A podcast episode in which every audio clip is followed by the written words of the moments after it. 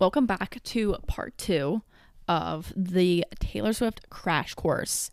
This week, in the Taylor Swift Crash Course Part 2, we are discussing the re recordings, what's going on after Reputation, um, what happened to her relationship with Joe Alwyn, and kind of how people are perceiving her now and kind of just a little recap of everything that I talked about in last week's episode. So, where I left off was the Reputation album and having, and that being her last album with Big Machine Records. So, as I mentioned in last week's episode, whenever she first signed with Big Machine Records, she didn't own her music. The record label, Scott Borchetta, the the founder of that record label, owned her music. She still got the um, revenue from it, but she couldn't decide where, like, what, who does what with that music. So she knew all along that after her time was done at Big Machine Records, that Scott Borchetta was going to sell her music, obviously. But here's the thing she didn't know who he was going to sell it to. And she later talked about this, but she said that him and her have had many conversations in the past about Scooter Braun, who manages Justin Bieber, and um, how he treats his clients and how he kind of participated in that bullying behavior whenever the whole incident happened whenever um she was quote unquote canceled, which I talked about last week. So whenever Scott Borchetta sold all of Taylor's masters to Scooter Braun for $300 million, she found out when everyone else found out. And she was ready to pay whatever, however much money for her music. She the the issue is is who he sold it to was the shocker. He could have sold it to anyone, but he chose to sell it to someone who has publicly bullied Taylor. And he knew this, but he still like he knew that this was going to upset Taylor and he still did it. Scooter is besties with the Kardashians and the Jenners and like I said Justin Bieber um who Selena Gomez dated and he cheated on Selena many times and their relationship was just not healthy. And so obviously Taylor's going to be pissed because now Justin Bieber's bestie owns all of her masters and is now making money off of that and can do whatever he wants with that music. Um she like I said was prepared to pay whatever amount to buy her masters, but Scott went behind her back and sold it to the devil himself. So at this point Taylor isn't getting any money from the streams um, the songs are getting or on the radios or the royalties or whatever, but that's not the point. The point was she wanted to own her masters because she wrote those songs, she produced those songs, she wrote those songs about her life. Um, she wrote them, and now she's not she she has no control over them, and she's not like you know getting that reward for writing about her life since she was 15. And so um, this is where the origins of the re recordings begin. Um, so basically, she had this one interview. I don't remember who it was with, but she interviewed, and um, after all of this came out, it was during her Lover era when she released um, her album Lover, which was with her first album with her new record label, Universal Music Group, UMG. She said in this interview, the interviewer asked her if she was going to, you know, re record these albums because I don't know if she got the idea from Kelly Clarkson, but Kelly Clarkson, after everything came out, was like, you should re record all your old albums to be the same, but also add in like new songs in there that we haven't heard before as an incentive for the fans to listen to the new versions rather than the stolen versions. And so Taylor Swift did just that. So during this time, Taylor couldn't perform any of her like original songs. So during this lover era, She, um, for legal purposes, and also Scooter just said she wasn't allowed to perform her old songs that he now owns. She was being nominated as Artist of the Decade by Billboard Music Awards, and she wanted to do a very special performance going through her, you know, all her previous songs that are like the biggest ones um, to just kind of highlight her career. And he said she wasn't allowed to do that, but she basically said, fuck you, and sang them anyways, which is awesome. And she kind of made a little statement about how she no longer owns these songs. She wore like a oversized white button down with all of her old albums titles printed on um the shirt. She said on many she has said on many occasions that her re-recordings are more of a passion project and she doesn't expect fans to choose to listen to these versions. Um but it's more so just so she knows that she owns those songs again. And, but obviously, all of her fans were like, obviously, we're going to listen to these to support you. Um, and so that we did. So now, several years later, she's able to re release all of her versions whenever she wants. But before, she had to wait a certain amount of time in terms of like the legality of it and the, the contracts of it to um to be approved for like trademarks and stuff so she could actually record it like whenever all of this went down i think she was able to like release all of them but she was still waiting to be able to start re-recording for reputation because she had just released that album like not that long ago.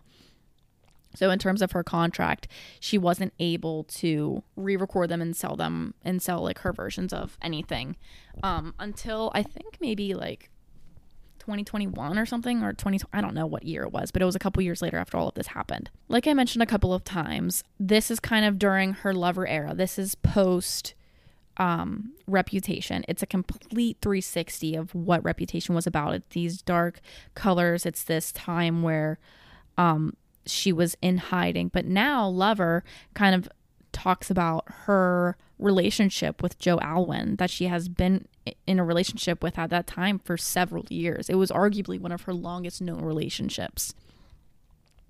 So, this is her first album where she owns the music. It's not, she's like signed with Universal Music Group, but she owns those songs. Like, no one can take them away from her. Um, so, here we have Lover, Folklore, and Evermore um, before she released any re recording. She released those. However, the pandemic shortly or hit shortly after Lover was released, and we never got Loverfest, which is just highly unfortunate because it was going to be a series of like long, kind of festival esque concerts for the Lover album. Um, so, like I said, Taylor and Joe are still dating at this point. Um, he even helped co write some of the songs on Folklore and Evermore, which she released during the pandemic um, Betty Evermore, Coney Island, and some of August's production. So Joe is very much involved in her career and her life. And I mean, the songs we were getting on Lover, I was just like, this has to be her soulmate. I mean, in the song Paper Rings, she says, I like shiny things, but I would marry you with paper rings? Are you kidding me? And then just the title track, Lover. I mean, it, it's just this gorgeous lyrical ballad about her lover. And everyone was just like, God, she's in such a good place right now. Spoiler alert, they broke up. so before she started touring again, she did Long Pond studio sessions, which she only did for folklore but not Evermore. And she says they're kind of like sister albums, but there's just like this running joke that like she doesn't actually love Evermore because she doesn't give it nearly as much attention as Folklore. But she has said like on her tour now, like I don't know why you guys say that because I love it so much. But so if you know you ever hear anyone make the joke about how she doesn't like Evermore, that's kind of the origin stories of that. Um, this was also the first time during those studio sessions that we saw her perform live for the first time in years because of the pandemic. So that was awesome that we got that. I still wish we would have gotten Evermore Long Pond studio sessions. I mean, God, her singing Evermore on the Eras tour really just solidified my knowledge that the Evermore Long Pond studio sessions would have just been. She probably didn't do it because it would have just broken records. It would have been it would have been too good. I think that's kind of like why that happened. Or at least that's what helps me sleep at night. As I mentioned, the re-recordings. Um, this is where the Taylor's version comes into play. Because if, if something has um, Taylor's version in parentheses, that means that she owns that song. Like that's her re recorded version. The significance of the albums, um, or like the the incentive, she did kind of what Kelly Clarkson had tweeted about. And what she does is she re-records all the songs to be the like sound exactly the same um, as the original versions. But what she does is she puts these songs on these like bonus tracks on the albums, her version of the albums called From the Vault. So these are songs that she wrote back in the original time she wrote the original albums um, that didn't make it onto the original or like track list. So, for example, um, the first album she re released was Fearless. And one of the songs is called Mr. Per- Mr. Perfectly Fine. And that was a song she wrote, you know, back in, I don't know, 2008 or something like that, or 2009. And, um, but just didn't make the cut. And so she's done that with all of her re recordings so far, because then next we have Red Taylor's version. She's not doing it in order. I don't know why. I know for reputation she couldn't for a little bit, but I think it's has something to do with probably wanting to I don't know. I honestly really don't. There's so many theories about it. I, I really don't know. My theory is that she released Love Story because she had so many big songs on it and she wanted to make sure she could own the royalties to it because people, you know, you see movies and TV shows that use Love Story or You Belong With Me or Shake It Off like in the background or whatever. Um, and I think maybe she wanted to kind of get those out of the way. But then again, it's like if that were the case, then she would have probably released 1989 right afterwards because that has so many songs that people like play on the radio. I don't really know, but I don't think we'll ever probably know her rationale for a lot of things that she does. And then on the Red Taylor's version, this is where we got the 10 minute version of All Too Well. She finally gave it to us, and it was even more gut wrenching than the original version, which I did not know was possible. Um, and she also made like a little short film for it, which was kind of like her first time directing some form of short film. And there's been rumors that she's um, in the works of making a movie, but I don't, she just, there's just no way she's a real human being. Like, how does she have time to sleep and eat and breathe? I really don't know. Um, during the time of Speak Now and Red Taylor's versions releases, she released Midnights. So this is kind of the sleepless nights prompt that she used for these songs. Kind of her her thing that she said is it's 13 sleepless nights. Um, things that you kind of stay awake and think about. So, for example, one of them might be um, your insecurities, and you lie awake at night thinking about you know how you can be better. And another one might be the trauma that you experienced from a relationship that happened a decade ago. Thus, would have, could have, should have was born. Like I mentioned in last week's episode, there's a couple theories about Midnights. Um, one of it being that it was supposed to come out right after the Lover album, um, but then COVID hit and she kind of she couldn't do what she wanted to do with it, which kind of makes sense. Um, but I'm not mad about it because we got folklore and Evermore, so like it's kind of a win-win situation. Some people also say it's a breakup album, which I don't really think I can agree with, but again, to each their own. I don't. It, that's. I don't really think that that's the case, but whatever. Um, but going back to the Taylor's version uh, songs, they are meant to pretty much be a like exact replication of the original versions, except, like I mentioned earlier, um, Better Than Revenge. She t- changed that lyric. And then also, Girl at Home, was changed to sound like completely different. And I hate the Taylor's version. I'm just going to say it.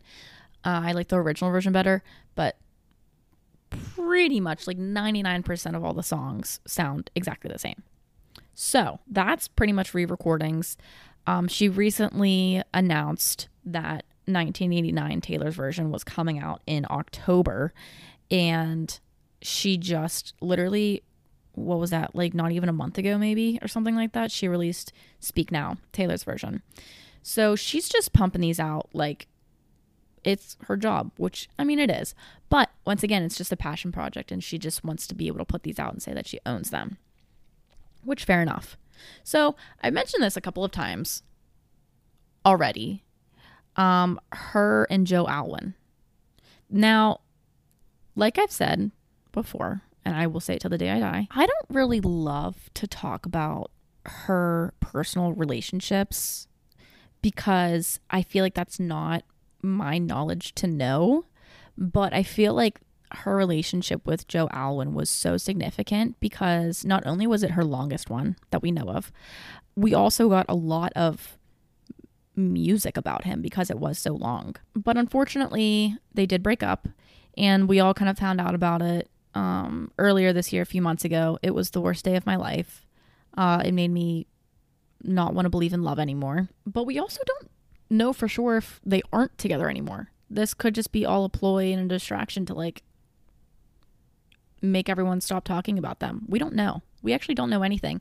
I like to think that they might still be together, and that's just them, you know, really solidifying their privacy and telling people to like just stop getting into our relationship. But I also think that they actually are probably broken up, but I don't know. He wrote songs for her. He was her safe space, um, and it was comfortable. And we could all see that through her music and the way she performed the songs that were about him. And it's sad that they're they're broken up, but also like I don't know. I think from an outside point of view, who doesn't really know anything about their relationship and just solely knows their details from the music she puts out. Um, and obviously the parasocial relationship I have with her. That they might be soulmates and get back together eventually. But for now, um, who knows?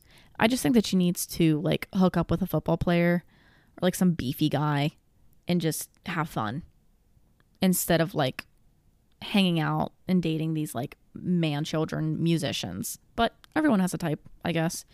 Um, and then there was like a second, like it was like kind of more solidified when we saw her and Matty Healy like hanging out and holding hands, and we were all like, "What's going on? What's going on?" Ugh. He's also like has said a lot of really bad things, and like I just don't really understand his vibe. Like he's, you know, like most typically men in the industry, just say terrible things. So then they like I don't think they were even dating, but they just like stopped hanging out. So where she is now, she is, I think, in her single girl era. She's widely liked now. A lot of it's like it's not cool to not like Taylor Swift anymore. Like it's it, unlike 2016 2015 probably even before that like it was cool to not like her. And now it's just like, you don't like Taylor Swift? That's weird. Like everyone's starting to see how good of a person she is. And like, everyone's either you're indifferent to her or like, yeah, I like Taylor Swift. Like, it's not, it's not, there's like, there's not this shame to say it anymore for some people. Not for me. And that really just shows how Karma is her bestie. Just had a little lunch break, but I'm back. Um, where we left off, what she's doing now, and how her success is currently just at a point where we've never seen it before. I think that she's definitely more well liked than she was compared to like 2016. However, that comes with its pros and cons. Um, pro, it's good for her bank account. But also all of these really new fans who are in that like really crazy hype phase right now of Taylor. They they don't know her history with this invasion of privacy and this amount of fame.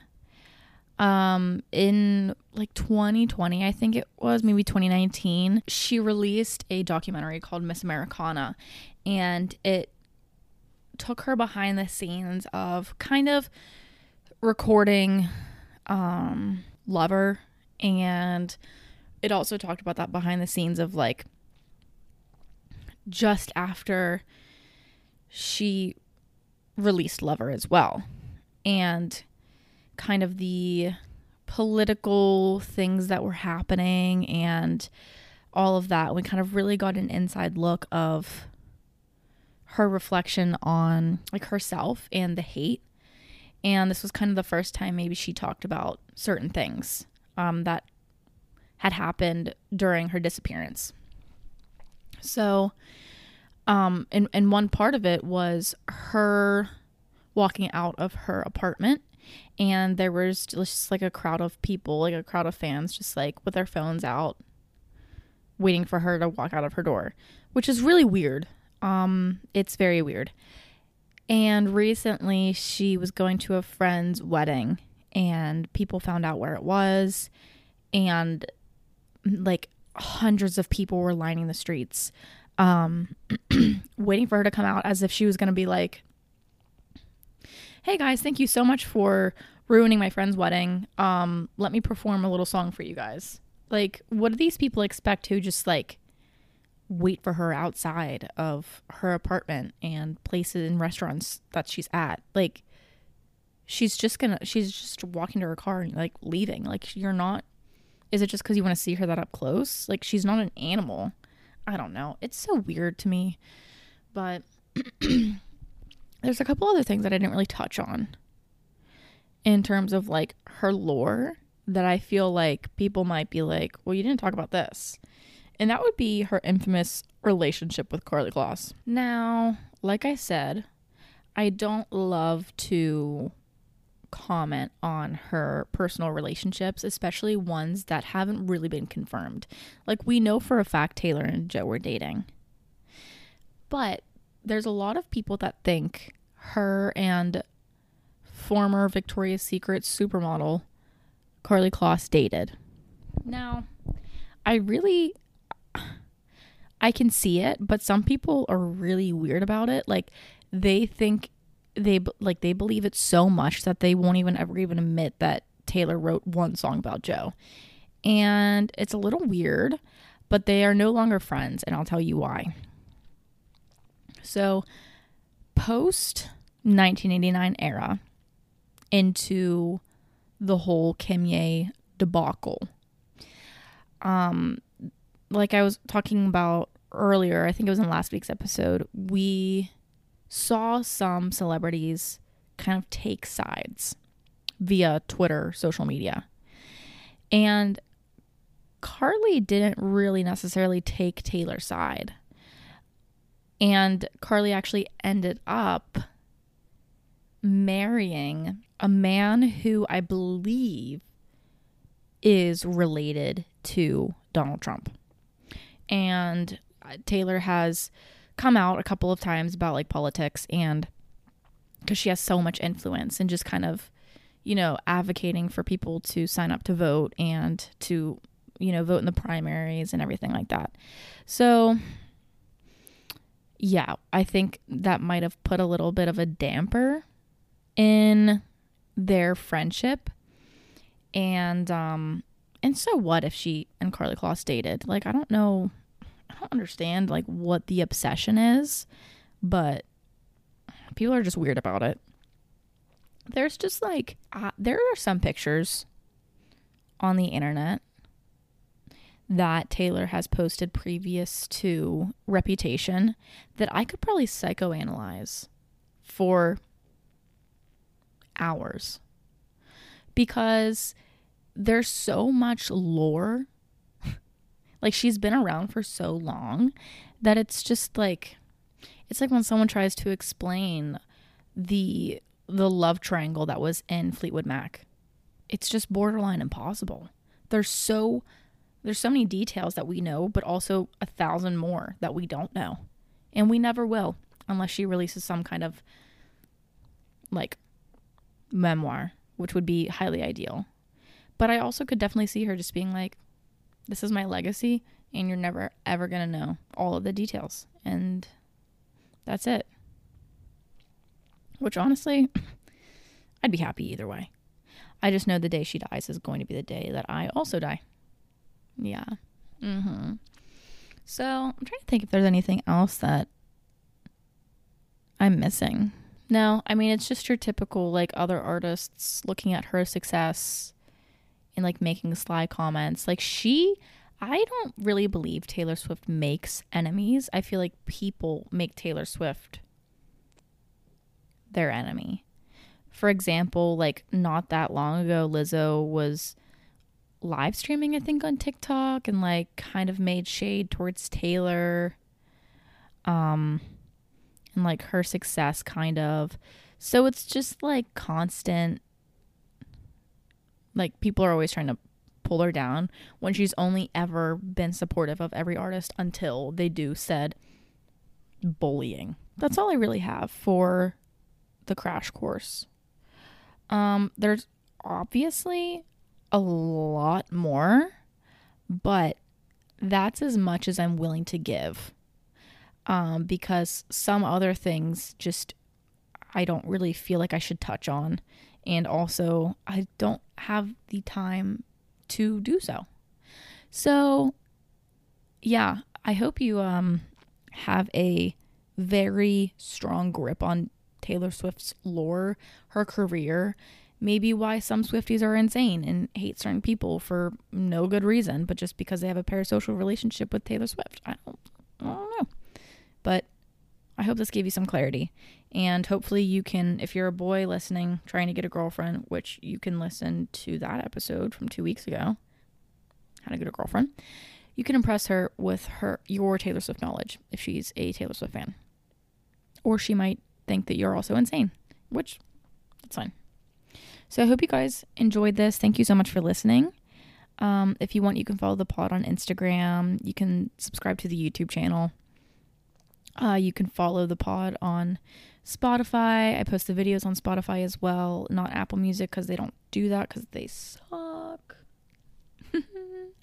but yeah, I'll talk to you guys next week and stream Taylor's version of everything. Bye.